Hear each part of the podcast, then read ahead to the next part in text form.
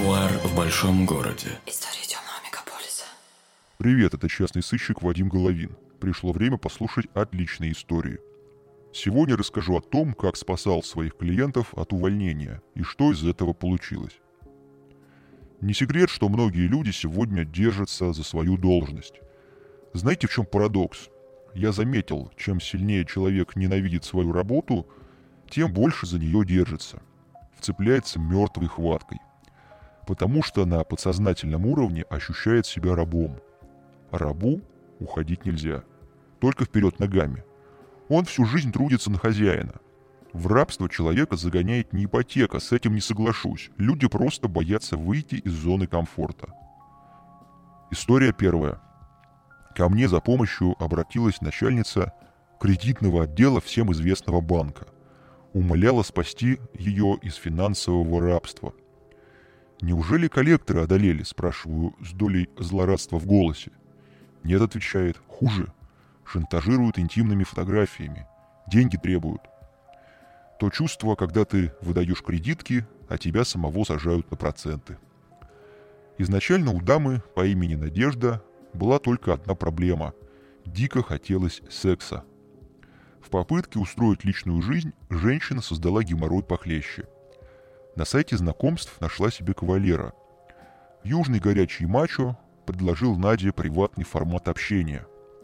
Для затравки скинул ей в личку несколько фотографий, себя представил на снимках фрагментарно и крупным планом. Ну, вы меня поняли. Приманка сработала. Оголенные чувства мужчины побудили нашу героиню совершить необдуманный поступок. Угораздило Надежду сфотографироваться голой в банковском офисе с узнаваемым корпоративным дизайном.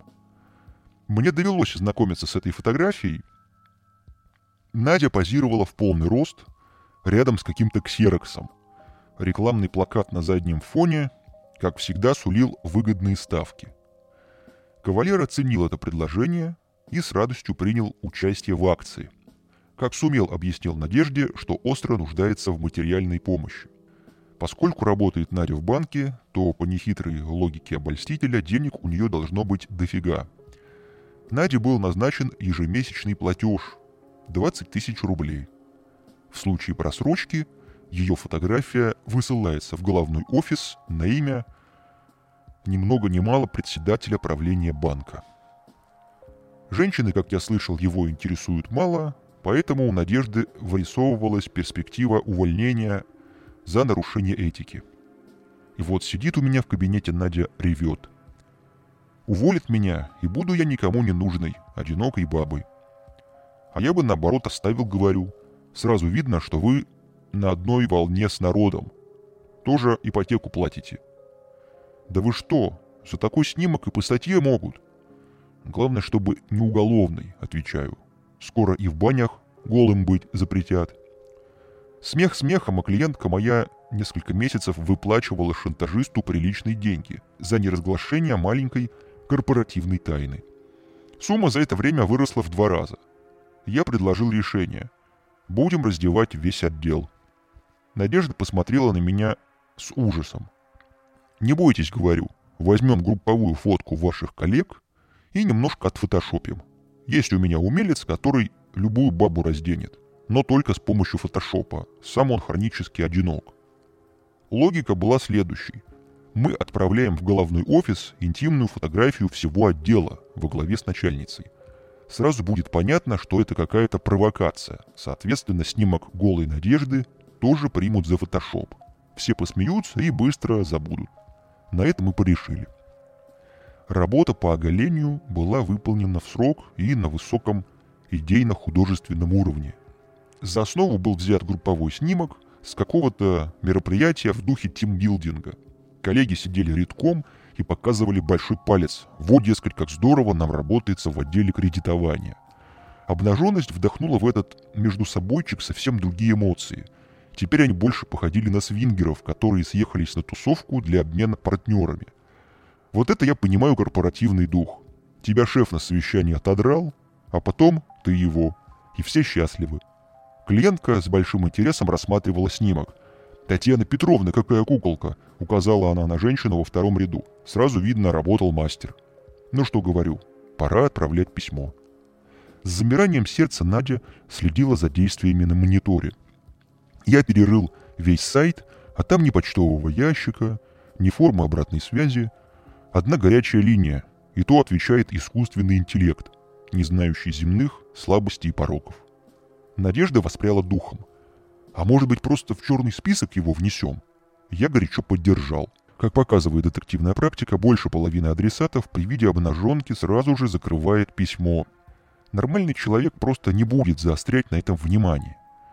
Жизнь на этом не заканчивается, друзья. На прощание я налил Наде стопочку согревающего бальзама. Она распустила волосы и в освоясь ушла домой, пьяная и красивая. Вторая история. Ко мне за помощью обратился начальник строительного участка. Немножечко вороватый и пьющий строитель Иван Николаевич. Случай вполне заурядный. Обвинили Ивана Николаевича в краже кабеля. Точнее сказать, целого кабельного барабана образца 1979 года. Наверняка видели такие гигантские деревянные катушки, которые часто валяются возле строительных объектов. Каждый раз жду, что появится гигантская мышь и укатит эту катушку прямо в сказочный город Маусвиль. Ладно, это что-то из детства. Вернемся к истории.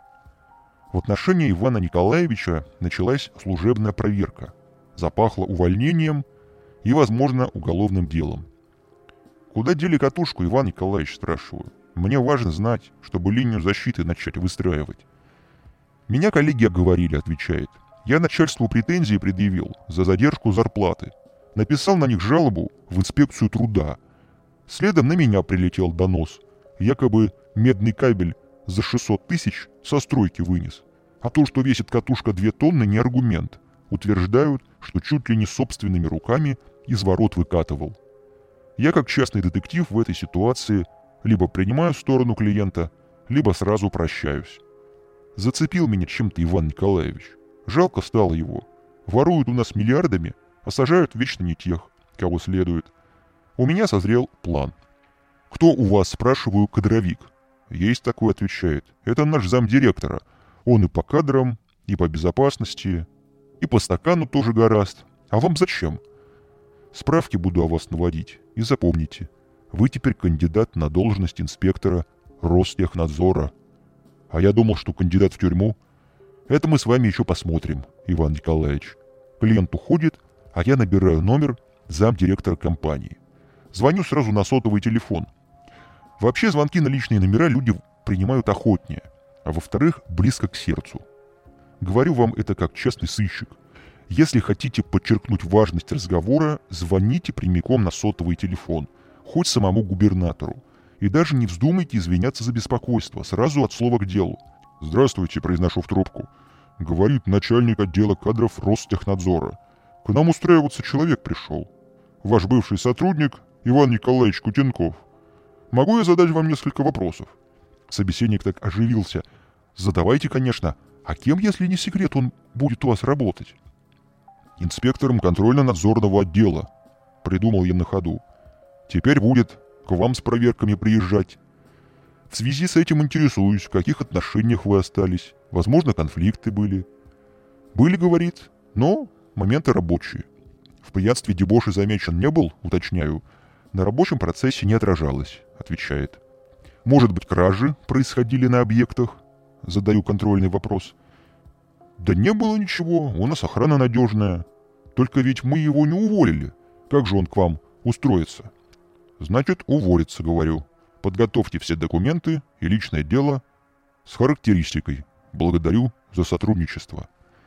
Иван Николаевич потом рассказывал, его вызвали в офис на разговор.